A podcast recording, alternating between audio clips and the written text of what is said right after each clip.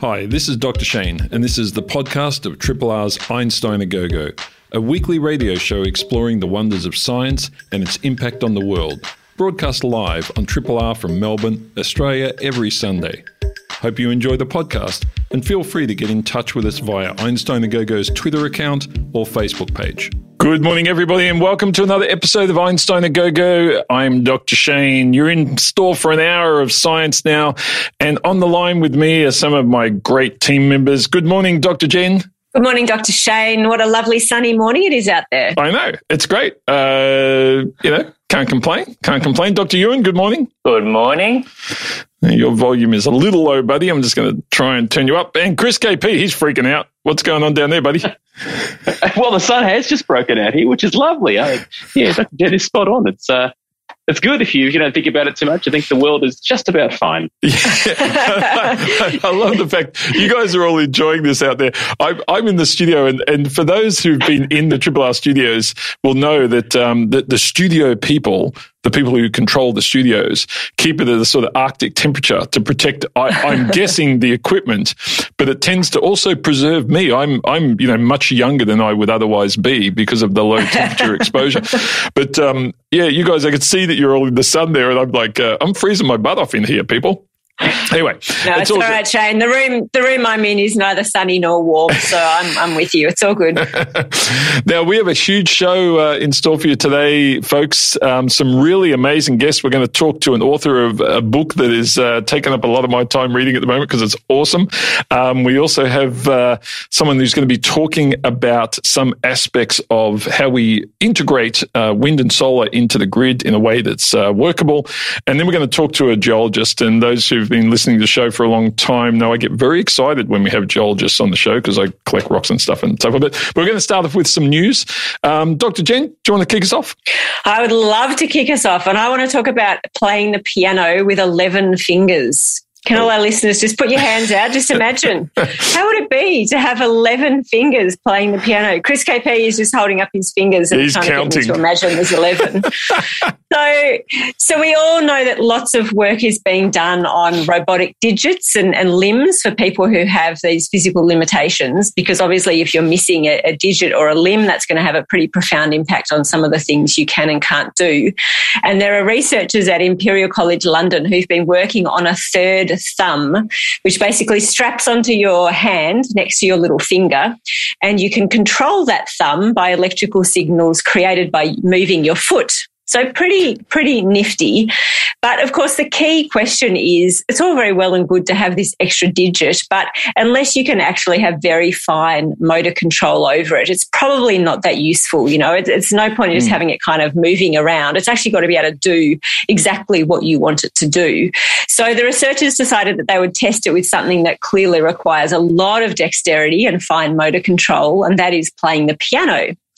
And in particular, they wanted to work out whether they could predict which people would find it relatively easy to adopt the use of this additional thumb and gain quite good control over it, um, and, and who wouldn't, because that's kind of important to know. And so, what they wanted to do then was work with some people who were already good piano players, very experienced piano players, and some people who'd never played the piano at all, and then work out if they could start adopting the use of this extra thumb to show whether it depended on your, you know, your previous ability to do something essentially. And what they worked out is, and, and before I should say, before they started using the additional thumb, they tested people's general dexterity and, and timing and reflexes and that sort of thing. And it turned out that regardless of their experience playing the piano, all of the people they tested could um, adopt the use of this extra digit really quickly. So within an hour, they could all play simple piano play pieces that incorporated the extra thumb, which I think is really amazing. And what predicted how good you were at doing that and how quickly you could learn to direct this additional digit. It wasn't to do with whether you could already play the piano or not. It was to do with your general dexterity. Mm. So what that means is that you could this is saying that you, it doesn't rely on your previous experience doing something to be able to adopt the use of this additional digit. And so they're they're saying this is really exciting and suggests that there could be big advances along the on the way for people who are missing parts of their body digits or limbs that are really important. So they're now working on a prototype for a whole new highly functional robotic hand.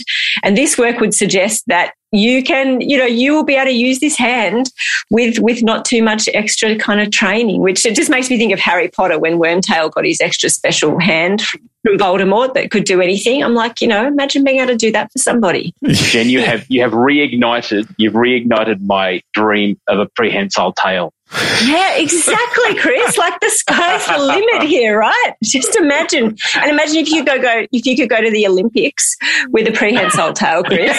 Oh. See, the Olympics has become just there's so many more sports that need to be incorporated now. Yeah, I, I, I love the fact you, you want a tail, I want wings. Like I want, Yeah, I want something I I'm not sure if you had wings. Yeah, but you, Yeah. you- that's a big ass structure. Just the, the physics part of that I'm is- okay is with going that. to be hard, yakka. I'm okay But with that's that. hey, if it works. Yeah. I'll take gill slits. Gill Gills. slits. Yeah, gill slits for sure. Yeah. Yeah, I must think you admit, need a lot of. I think you'd need a lot of internal changes to actually get those gill slits to work, though. Whereas an extra limb, you know, I love the fact that Jen's offered up a thumb and we've gone tail, wings, gill slits. I feel, It's like- I feel like Euan doesn't really want to do anything. He just wants to show off. Well, let's see how it goes. fish, man. Uh, Euan, what have you got for news? Let's let's test that showing off. Yeah. Well, I wanted to talk about a pretty fascinating study that's all about killing things, and and it's about and it's about tool use, and it's also about actually traditional uh, ecological knowledge as well. So, a really fascinating story uh, came out uh, a couple of weeks ago, I think, but it was published in the journal Arctic. But it's about polar bears and walrus. So we know around the world that animals use tools. So as an example, it's been shown that elephants will lob a, a log onto an electric fence to get over it and disable the fence. We know that chimpanzees will um, fashion spears to kill other animals. So we know dolphins will use sponges to basically push along on the bottom of the seafloor and, and get things to sort of um, come out and eat them. But what's really fascinating is for a long time there's been reports uh, from uh, Inuit, you know, people, hunters, and also depicted an artwork of polar bears lifting up big pieces of ice or rocks and throwing them bonking it on the head of a walrus, stunning them, and then it either kills them outright or they then, then go down and finish them off and bop them on the head even more. Now, to put it in perspective, a walrus weighs about a thousand kilograms. They're big animals and they're dangerous, particularly the males with the big tusks.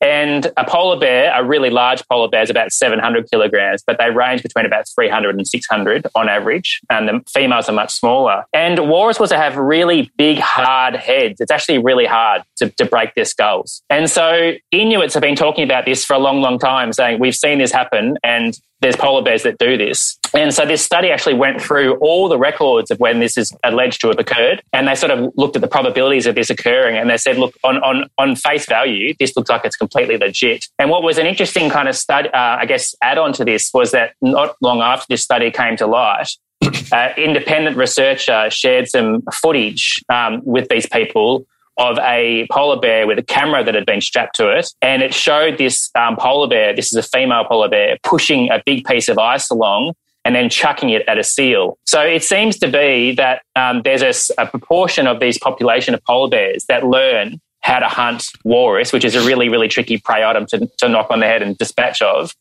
Um, but obviously high reward. So, you know, big, big animal, hu- huge amount of fat. It's a pretty healthy, you know, good meal for a polar bear. So if you can, if you can pull it off, it's um, high reward. So um, I think it's a fascinating study. Just, I think, you know, aside from sort of bonking walruses on the head with pieces of rocks and ice, I think it also speaks to, again, probably, you know, obviously how much we should be really listening to and respecting um, the knowledge of, of indigenous, you know, cultures and so forth. And we could learn obviously a lot more if we'd done that a lot earlier. But obviously we Mm. can still do that now. So it's I think it's a fascinating study on a whole a whole range of um, fronts. You, you and uh, can a, can a walrus typically outrun a polar bear most of the time? Is that is that the not scenario? outrun, not outrun. I mean, they can slide into the water, Yeah. but there's actually there's actually um, uh, instances of uh, walruses killing polar bears Right, as well. right. So, like I said, you know, a walrus is not something you just want to walk up to and sort of try and try and take on because particularly the males, they're massive and yeah. they've got those big tusks. So hence why the polar bears basically have to either, in one case, they say go up on top of the cliff essentially and throw it off the edge of yep. the cliff, or they've shown that the females will sneak up basically inch by inch behind a walrus and then right at the end stand up and basically bonk the, the walrus on their head. so it's um it's, it's pretty amazing stuff. Yeah, the walrus ever trying the walrus ever try and avoid seriously like cliff faces or areas with rocks or loose ice mm. or anything? Do they, do they, yeah. Is that part of their thinking? Uh, I mean, good question. I mean, obviously the, the, the large area over which walrus and polar bear yeah. occur, there's going to be areas where there's not you know hills and cliffs and there's going to be areas where there there is. So mm. yeah i mean i guess there would be a risk but also i guess if there's a if there's limited pull out sites or places where walrus breed hmm. um, then they need to use those. So i guess there's a sort of a trade-off there as well. Yeah they put up little signs chris you know fall, falling large chunks of ice here they, they yeah. tend to stay clear of those. Falling but, rocks um, and predatory bears yeah, it's the, it's the real sneaky ones that come up behind you and just smack you over the head with a giant club of ice. They're the ones that you got to watch out for. Yeah Interesting stuff. Uh, Chris KP, what do you got for us? Uh, I wanted to uh, drift into the area of smell, if, if you don't mind, which is safe uh, on a Zoom call, I think. Uh, so, uh, because because what what is interesting about this is that we didn't really know. We hadn't really described smell receptors until like the, the early 90s. This is actually, you know, it's really quite a recent thing, even though smell is such an important part of our existence. In fact, there's a funny story about this. The um, the Nobel Prize of 2004 went to um, a couple of researchers, Axel, Richard Axel and Linda Buck. And Linda Buck's then boss um, had to took the call from the uh, the Nobel people because they couldn't find her, they couldn't contact her, and he thought at two in the morning when he got this call, it was someone applying for a job. Essentially, gave yeah. the Nobel committee a serve and said, "Back off, call her during business hours might be a good start." um, uh, anyway, um, but so the story goes that um, We've only known them for a short period of time. We don't really know how they work. We just know that they're there somehow. And, you know, you would, generally speaking, receptors are quite specific. They're quite, you know, there's a specific chemical molecule that binds to a specific receptor, and that's how we get the smells. But there's a lot of smells out there. If you think about the fact that, so coffee, for example, um, is actually made of, you know, more than 200 chemical components all of which are quite different to each other, and none of which actually smell like coffee by itself as it happens. So that's a hell of a lot of things to receive. But we don't really know how it works until very recently. So some researchers at Rockefeller University in New York used cryo electron microscopy, which sounds great, but essentially that's freezing stuff and firing electrons at it so you see things. Um, but you can see things in incredible detail, which made it easier for them. And they were focusing in particular on the jumping bristletail, which is a ground dwelling insect, um, and only recently had its, its genome sequenced and has only got five olfactory receptors only got five. So if you're thinking about it's going to understand the world around it, and insects are very into their sense of smell, um, but it's only got five. Um, it, it stands to reason that what they found was that you don't need to have loads of these things. So even though frequently receptors are incredibly specific, it turns out that olfactory ones and an olfactory receptor can bind to quite a number of different molecules. So it can pick up quite a few different things, um, opens up the ion channel, sends the information in there. Then it goes into the brain. The brain's going to go, okay, this one picked up that thing and, and also this one and that other receptor picked up something different and there's something going and then put it all together and work out what this might happen to be. But they're far more flexible and far more um, far more receptive, if you like, to different molecules than a lot of other receptors. And so it's a different way of understanding the uh, the, the, the, world around us than for a lot of other senses. Mm. It's fascinating stuff because I mean the, the the smell receptor for us and and the way in which we do that is so connected to memory as well. Yeah. Your, our ability to trigger you know, long past memories in a very, very substantial way is connected totally. to our ability to detect those molecules. And you wonder, in an evolutionary sense, you know, what was the purpose of that? Was it when I smell this particular type of excrement that is coming from a tiger and I need to go yeah, elsewhere? Run. You, know, you wonder yeah. where, where did that adaptability come from? and how you know, we're so good at it. We're so good at distinguishing, you know, so many different Yeah, it's smells. an incredibly important Yeah. part of how we how we are. Yeah. And I think it's what you just said, Shane. It's about threat. You know, Yeah. even a, a poison or something that you might not have smelt for decades, it's absolutely in your best interest to remember what it was and that it killed somebody in, in the past. And so you don't go anywhere near, it, you know, anywhere near it Absolutely. again. And, and, Yeah. an opportunity too, I reckon too. It's like you know, you, you you you remember the smell of raisin toast because you know it's nice. Awesome. Yeah. Thanks, Chris. Triple R. On the line with me now is Dr. Christine Ball. She's a specialist anaesthetist from the Alfred Hospital, a clinical adjunct associate professor from Monash University, and the honorary curator of the Geoffrey Kaye Museum of Anesthetic History. Welcome to the show, Christine. Good to have you on. Thank you, Shane. Good to be here. Now we're here primarily. We're primarily here to talk about your new book, but I might just, you know, there's a there is a fair, I think 50-50 chance I'm just going to absolutely ask you a million questions about what happens when you go under anaesthetic. So, but first of all, let's let's talk about your new book. It's called The Chloroformist, um, and I've I've started reading it. People who listen to this show a lot know that I am a, I'm brutal when it comes to books because I don't have a lot of time. And I'm I'm sad to say that your book has dragged me in, and I'm going to have to dedicate a lot of damn time to this book because it is it really is beautifully written. And just give us a bit of background on you know what what sort of led you to to write this book, what it's generally about. Just give us the sort of cliff notes on that. Okay, so I didn't originally set out to write a book. At the museum, at the College of Anaesthetists, we found a case book which um, had been pressed into a picture frame and forgotten about for about 80 years, I think. And when we opened up the picture frame, we found this book that belonged to Joseph Clover. Now, Joseph Clover is an important figure in the history of anaesthesia. He's on the college crest in, in Britain, on their college crest, but not a lot's been written about him. And so this case book was a mystery. And I set about trying to solve the mystery of why we had the case book and what had happened to all these other papers. And as a result, I went on a journey um, that was far bigger than I anticipated and found papers all over the world and started to put together the story of not just his life as a surgeon first and then an anaesthetist, but also the story of the times and all the things that were going on at the same time. So it is basically the story of the first 35 years of anaesthesia in Britain, but it's also a bigger story of all the other things that were going on at the time the wars, the revolutions, the international exhibitions, all of that sort of stuff. Yeah, I, I- I love that interplay between the the individual and society at the time. And uh, in fact, you know, the, the way you start the book is, um, you know, it's fairly graphic in a sense because it talks about what surgery was like before anesthetics. And I was reading that thinking, my goodness, I'm glad I was born in the 20th century um, because this this must have been a you know absolutely horrid period for uh, uh, not just the patients but also those learning the craft of surgery. This, uh, I mean, there must have been a massive dropout rate. We talk about you know dropout rates today, but back then some of them must have dropped out under those circumstances. Yeah, definitely. And I think that was the thing that really captivated me when I started reading about reading his own case notes, realizing that these people, all of him, him and his contemporaries, like Joseph Lister, they all learned to operate before anesthesia, and and then anesthesia came along, which was a massive change. So so that was a really um, pivotal time in, in medicine. I hadn't really thought about the consequences of learning to operate without anesthesia and then having to pivot to learn to do it with anesthesia. So I found that really fascinating. But um, yeah, obviously it was a huge disruptor, anesthesia. Yeah. What what was uh, what was in your view the biggest change that occurred there? Because I can I think everyone can imagine that the incredible pain and suffering and struggling of the patient, you know, went away, and that would have been a big thing.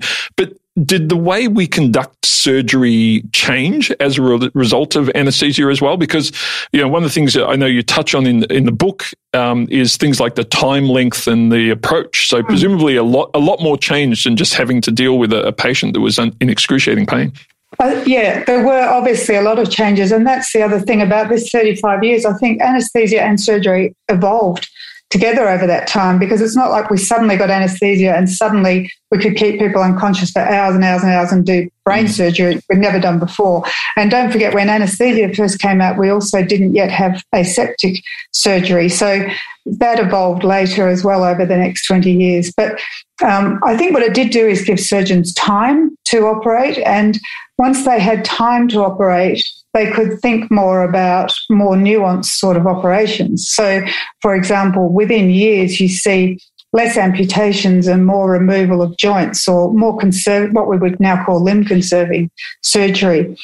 A lot of surgery, though, continued the way it had because there was still a huge risk of infection. And it's only after Joseph Lister brings in antiseptics in the late 1860s that you start to see other really big changes in, mm. in surgery. Yeah, it's amazing stuff. And it's interesting. One of the things I found um, quite striking in your book early on is you make this comment in the introduction around the idea that most people remember their surgeon and have scars to, you know, remind them mm. of hmm. that individual, but they don't remember the anaesthetist. Is this, uh, is this sort of commonly known? I, I, have a, I have a recollection from the last surgery I had and the, the anaesthetist spent a lot of time with me, whereas the surgeon kind of swanned in at the end. You know, I, I, ba- I barely, I barely saw the surgeon except in, in, in, their, their rooms beforehand when we were planning. But the, I remember the anaesthetist being a, a, very strong support mechanism in that environment, uh, both before and after um, I was unconscious. It, it seems to me as though they're the sort of forgotten forgotten individual. You know, much like I guess the nurses are in a similar boat. You know, many yes. that are forgotten, and everyone thinks about the surgeon, but there are there are other key players. Well, that's good news that you remember your anaesthetist. And I think that certainly is a, a, trend that we are spending more time with the patients preoperatively and, and we're much more involved postoperatively mm. now. And certainly in the big hospitals like the Alfred where I work, we have preoperative clinics where we see people and spend a lot of time with them, getting them ready for surgery mentally and physically, and the same afterwards. But you know, most of what happens to them in the operating theatre, they don't remember because that's the intention. And like you say, not only the anaesthetists, but the nursing staff, uh, the technicians, the medical reps, all the people who are in the theatre all contributing to the patient's journey are largely unseen and forgotten. Mm. And in terms of the, the anesthetics we use today, how much have they changed over sort of just recent decades? Because I know my, my wife in particular you know, has is one of the people who has a lot of nausea afterwards. But in her last couple of encounters, that hasn't been the case anymore. And I was hmm. wondering whether that's a, a difference in drug type or just a difference in skill with the you know, anaesthetist involved. I guess both. So anesthesia now is much more complicated than in the days of chloroform and ether, where there was mm. just one agent. We use many, many different drugs during an anesthetic. And when we have somebody who has a history of postoperative nausea and vomiting, like your wife, we can target the anesthetic to try and minimize that. And there's a number of things we can do. We can use different sorts of anesthetics and we can give many different sorts of um, anti nausea drugs. So it's a combination of things. And, and often, if I have a patient like your wife who has had a long history of um, nausea and vomiting, and then they don't have nausea nausea and vomiting with the anaesthetic I give them, I often write down the sort of recipe that I've used just for the next anaesthetist to know, well, this worked because there are so many different combinations you could use. It's quite nice for the patient to know what worked for them. Yeah, and in terms of the the other aspects of um, an anaesthetist role, I mean, what's involved there? Because I, I suppose you're doing a, you're doing a lot of monitoring during the surgery. It's not just pumping someone full of drugs until they go to sleep. There's, yeah. I mean, talk us through what that looks like because I think people aren't aware of the complexity of the monitoring and so forth that goes on. So,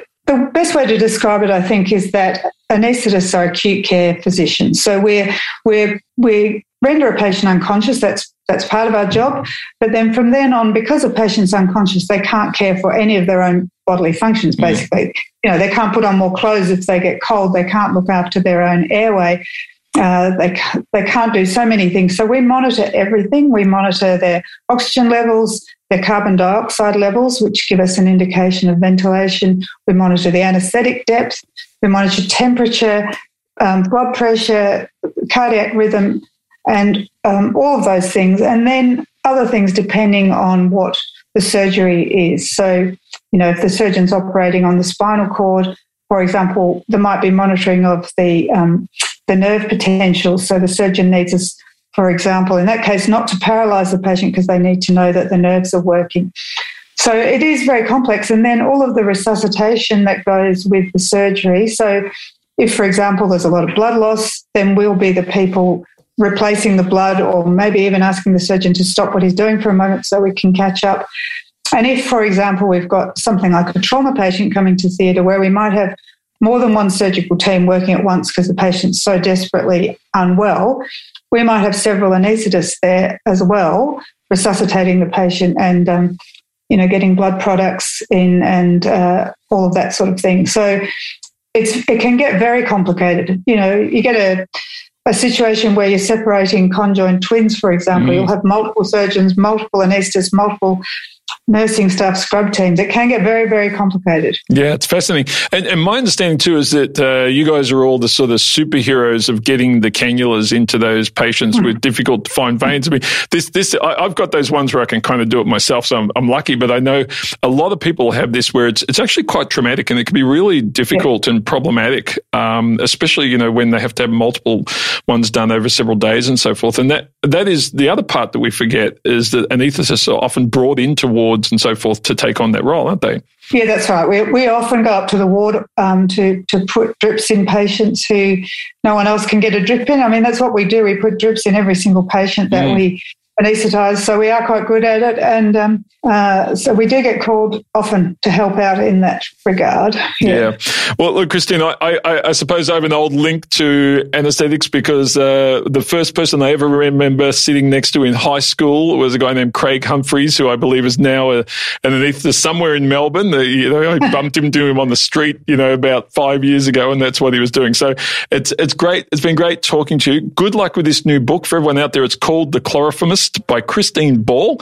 Um, I'm assuming it's available at any bookstore yep. that's worth their weight and people can buy it online. I mean, what else have you got to do at the moment? Everyone's in lockdown. And when you're not, you know, those of you who, you know, have a minute off from schooling at home and well, I think it's supposed to be called remote learning these days. I get in trouble if I call it schooling at home. But, um, you know, this is, this is a really good book. I'm partway through it, loving it so far. I'm a real ditcher of books after three pages if I don't like them. So you've, you've got me hooked. You're going to, you're going to take up a lot of my time. Thanks so much for chatting to us today, Christine, and good luck with the book and, um, and with all, all keeping keeping together all the history of this stuff because I think it's it's absolutely fascinating and it's good for people to know where all this came from. So thanks so much. Thank you.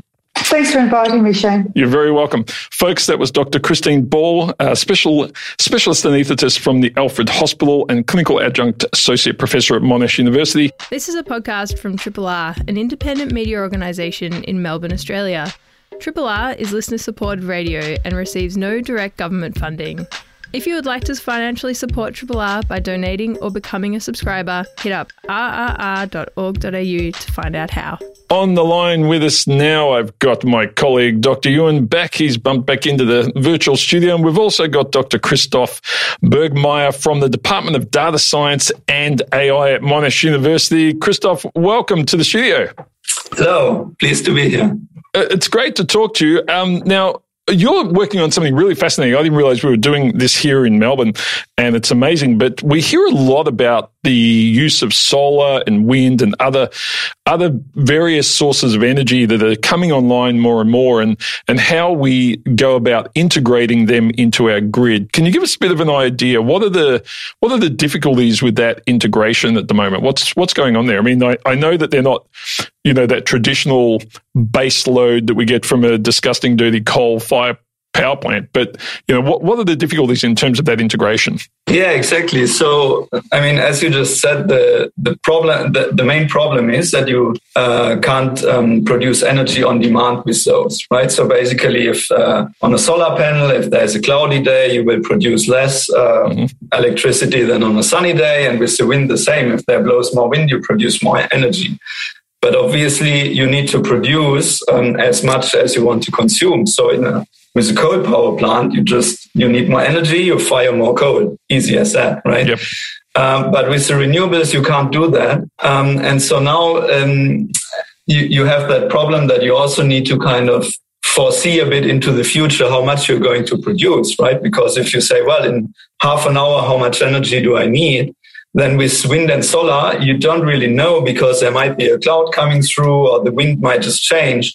So you need to kind of look a bit into the future, how much you're going to produce, so that you can then just kind of um, make decisions like um, I need to ramp up this gas plant, or I need to get this um, this battery kind of charging, discharging. So it's and obviously uh, closely um, related to that is kind of the storage problem, right? So mm. solar doesn't produce at all during the night. Uh, wind is also some times of the year more than others. So you also kind of need to try to store that energy, right? I think that's a, well, and, and, and then another thing is that obviously now the, the energy production very often is a lot more distributed, right? So like many um, many manufacturing plants have just rooftop solar. So the grid also needs to be a bit different because it's not this traditional one very big power plant supplying to many, many consumers, but it's now a lot more distributed. Mm. So, what does that mean in terms of costs? Because I know that in many cases, our grid really is driven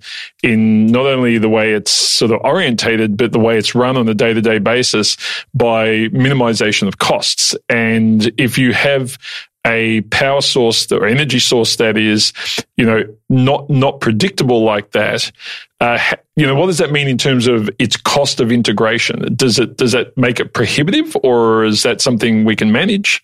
Uh, no, it doesn't make it prohibitive. Um, so basically, so renewable energy is very cheap. I think that's good news, right? So if you just look at the pure production cost, it's the cheapest energy around, which which is quite logical because the wind and the sun, you get it for free. You don't have to like dig it out of the ground and then ship it somewhere and burn it. So it's a quite cheap source of energy. But now, um, one problem, as you said, we we have to manage this integration into the grid. And, and, and one thing that we have there is that because it's less predictable, we need to pay other uh, energy producers to produce on short notice. And that's quite a, um, that's a cost which, which makes renewables less competitive. They are still quite competitive, but obviously now if you can predict better um, how much you're going to produce for, for them, you need to have less of this buffer of, of possible energy production so you can make them even more competitive. Mm. Now, this is this is what you've been working on with your AI systems and so forth. I know in you know when we talk about seismology and earthquake predictions, you know people talk about minutes being enough because in a minute, you know, I can shut off a gas main, I can turn off electricity, I can you know do all the things that I need to do the secure infrastructure. What sort of time frame do you need in terms of prediction with wind and solar for us to offset those costs you're talking about of you know needing other electricity sources? Yeah, I think here it's similar. So the, the prediction system that we um, ha- that we uh, implemented that does five minutes ahead prediction, mm. right? So five minutes into the future so that you just have enough time to exactly as you said switch on and off certain things. But then um, uh, energy production um, ener- yeah so energy production forecasts they also play a role on like day ahead week ahead months ahead. So there are different horizons and, and they are used to make different types of decisions. Mm. right? You, you could go all the way up to 30 years out and say well where do i need to to really put a new power plant and but the predictions we did is five minutes ahead. Five minutes. Cool. So so christoph obviously there's lots of different types of renewable energy um, and some of those obviously need to be located in a specific area like tidal as an example.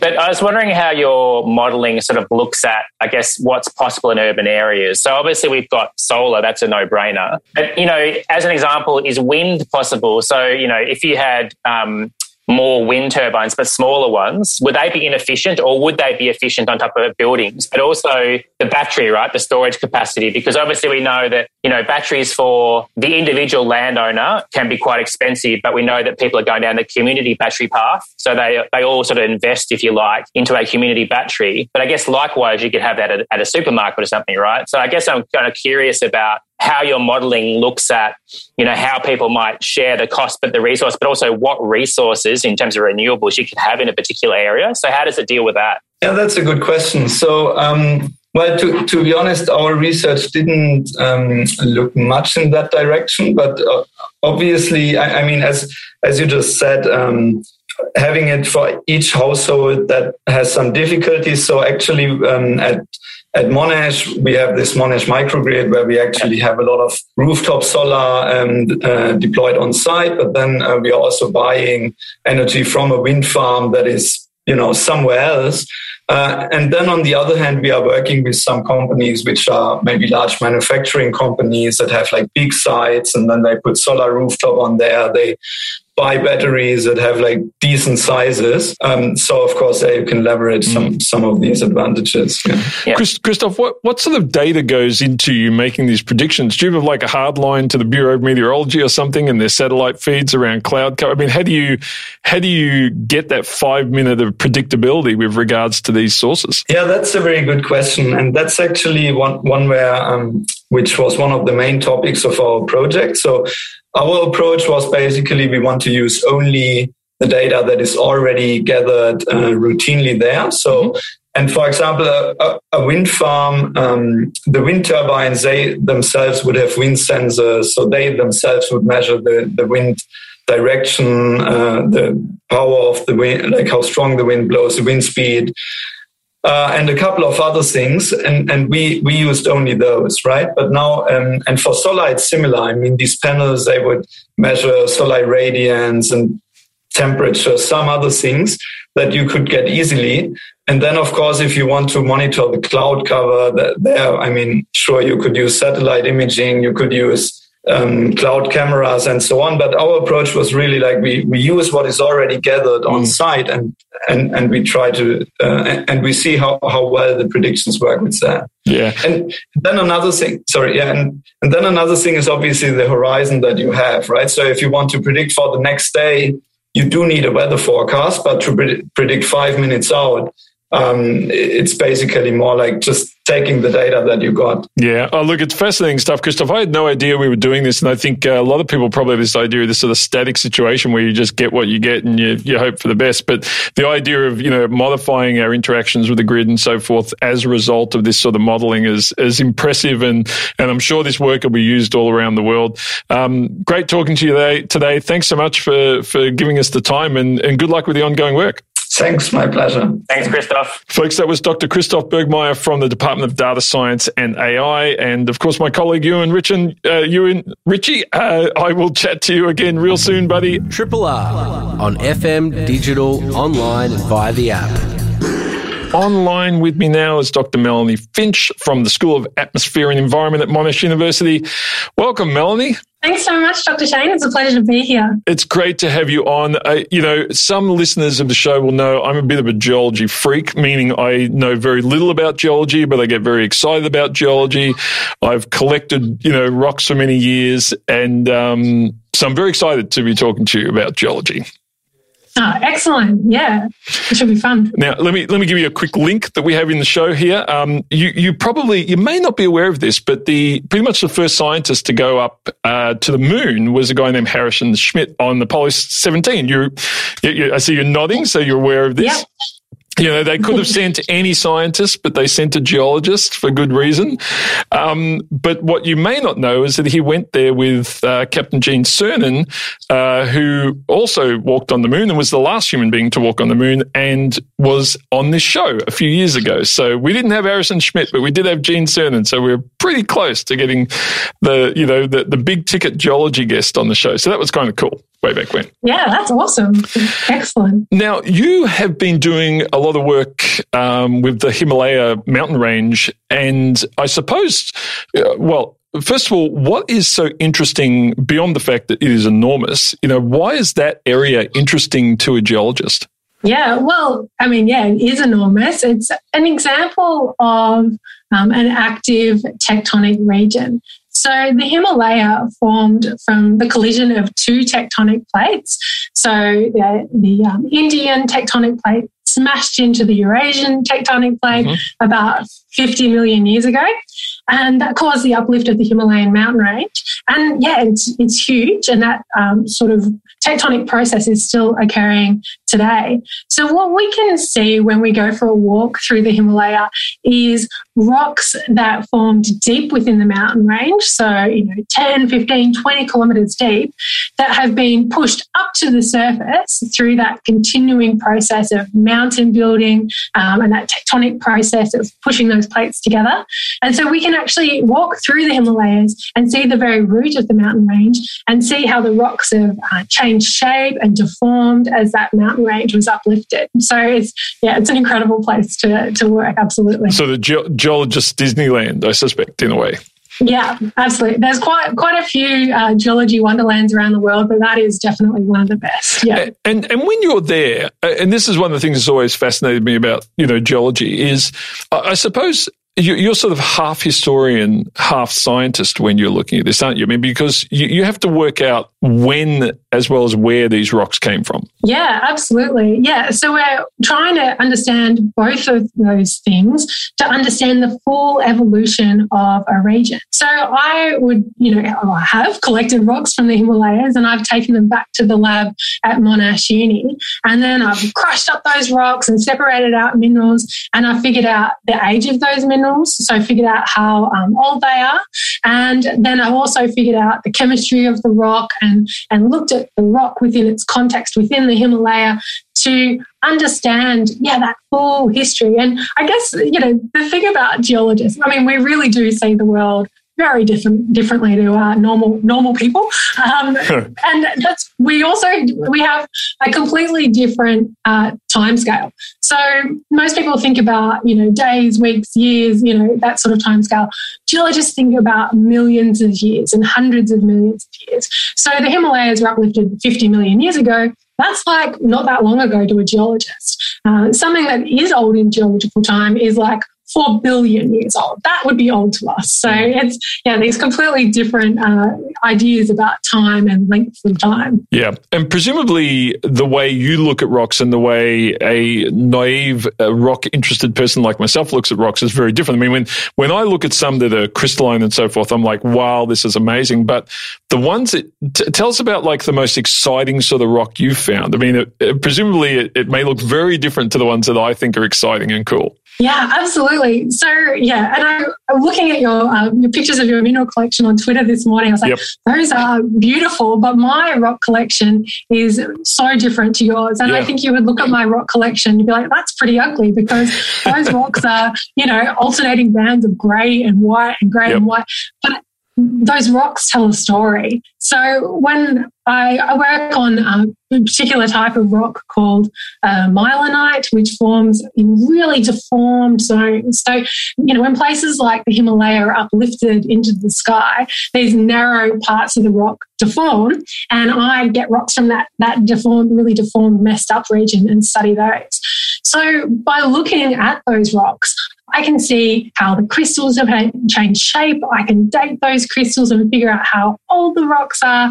Um, so I can figure out heaps of different uh, things by looking at these boring looking rocks. So I look at a rock like these grey and white ugly rocks and I just see you know, 50 million years into the past. Mm. I see mountain ranges being uplifted. Um, yeah, and I see these whole, you know, tectonic processes revealed in that rock. So yeah, the world looks really different to a geologist. Yeah, I bet. now we were just talking to uh, another guest from Monash University who was doing some modelling on the use of um, various energy sources from wind and solar. And, and, in both of these cases, we know there's a lot of rare earths used, rare earth elements used, and they are damn hard to find and, and in short supply. Part of what you've been doing is is looking at um, you know where where some of those are located and how that formation works. Tell us about that. Sure. So yeah, geologists. Part of what geologists do is study where um, certain elements and minerals concentrate in the crust. Uh, and we do that so that it's, you know, if we can find these sorts of elements and minerals like rare earth elements in large quantities, then it can be like economic to kind of get them out of the ground in a sustainable, environmentally friendly way. So, the way that a lot of these things concentrate is by traveling in fluids, like fluid like water, and then kind of weird fluids that have salt dissolved in them. So these different fluids travel through solid rock, uh, and the way they do that is a lot. A lot of the time, the way they do that is in these really deformed regions of rock. So I'm what we call like a structural geologist. So as well as understanding how uh, the Himalayas are uplifted, I also look at you know places in Australia like Mount Isa where fluids have moved through the rocks in these really deformed zones uh, and then concentrated these critical minerals, mm. so rare earth elements, uh, in certain places. So, yeah, that's really awesome work because it's so important that we find more of these resources if we're going to, you know, find, well, if we're going to be able to build all these wind turbines that we desperately need, these solar panels, electric car batteries, all of those things use like rare earth elements or lithium or cobalt, things that we don't have enough of, need to find more of um, in order to power this green energy revolution. Yeah. Now, now Melanie, one of the things that's, that's always uh, surprised me is, you know, we don't get a big uh, intro to geology when we're in school. I mean, I remember being in school thinking, can I do the subject geology? And they said, no, you can do French. And I was like, oh, um, you know, and, and, so you get a, a smattering of, of geology in some science subjects and so forth, but it's weeks, it's not years. And know you've been uh, putting out a little campaign lately on Twitter called 100 Days of Geoscience. Um, tell us about that. I, have been watching it. There's some amazing stuff. Um, how's that going and what are you trying to achieve with that? Yeah, it's, it's going really well. It's pretty exciting. I mean, I love doing it because, you know, give me five minutes and a rock and I will like just talk your ear off. You know, I just love talking about the hidden, the hidden secrets of rocks. So it's, yeah, I mean, you talk to any geologist uh, about how they got to where they are now. And it's like a weird story. It's always a weird story. Uh, it's not. It's not that they were in high school and they're like geology is the thing that I want to study at university, and then they come, you know, to me to my classroom. You know, it's always like, oh, I was talking to a, you know, some lady at a bar, and she was a geologist, and she said it made it sound awesome. So I thought I'd check. You know, it's weird. It's always a weird yep. story. Um, and yeah, and that's because of what you said, like that we don't teach it in uh, in our schools. So I just really worry. You know, I hear all these weird stories about how my students in undergrad get to me, you know, I get into my classroom. And I just worry, you know, they've made it, they're fine. But there are all these people in the world who probably would love being a geologist, but they just kind of don't know it exists. And so my 100 Days of Geoscience campaign, uh, I'm running, yeah, on Twitter and also on Instagram, is about introducing people more to the secret life of rocks, you know, telling them, you know, just by these photos of these rocks, what I can tell about the geology of the place that rock came from. And you know how we can how we geologists read the rocks and see you know entire mountains being lifted up or you know and cool things like that. So i just think that if more people know about how awesome geology is then you know more people will come in and study with us which would be really cool because geologists are really important for um, you know, these finding more of these critical minerals and our um, response to climate change and turning yeah. Off the fossil fuels. Yeah, I mean, I mean, just finally, the other thing I wanted to, to sort of ask you about is, you know, we have like one of the most dynamic planets. You know, Earth is amazing, and the idea that geology is a science of the past, I think, is just flat out ignorant. You know, there's so much dynamic activity going on with the Earth at the moment, which is amazing. But there's also so much dynamic activity in other areas of our solar system, and not just planets, but also moons. And we saw with the New Horizons craft that went past even Pluto, there was a lot of dynamic activity going on. I mean, do you are you engaged in that in any way? Do you teach that with your students? I mean, there must be there must be a lot now in terms of planetary geology as well as you know just what's happening here on Earth. Earth's probably enough for most people, but you know if that's not their thing, presumably there's there's a lot of other stuff now too. Yeah, there's yeah some amazing research happening on other planets. I was just reading a paper that was published a couple of weeks ago in Science where they've imaged the structure of Mars mm. by doing you know by this seismic sort of uh, study. So they know you know the thickness of the crust and the mantle, and you know it's just amazing that we know that about another planet.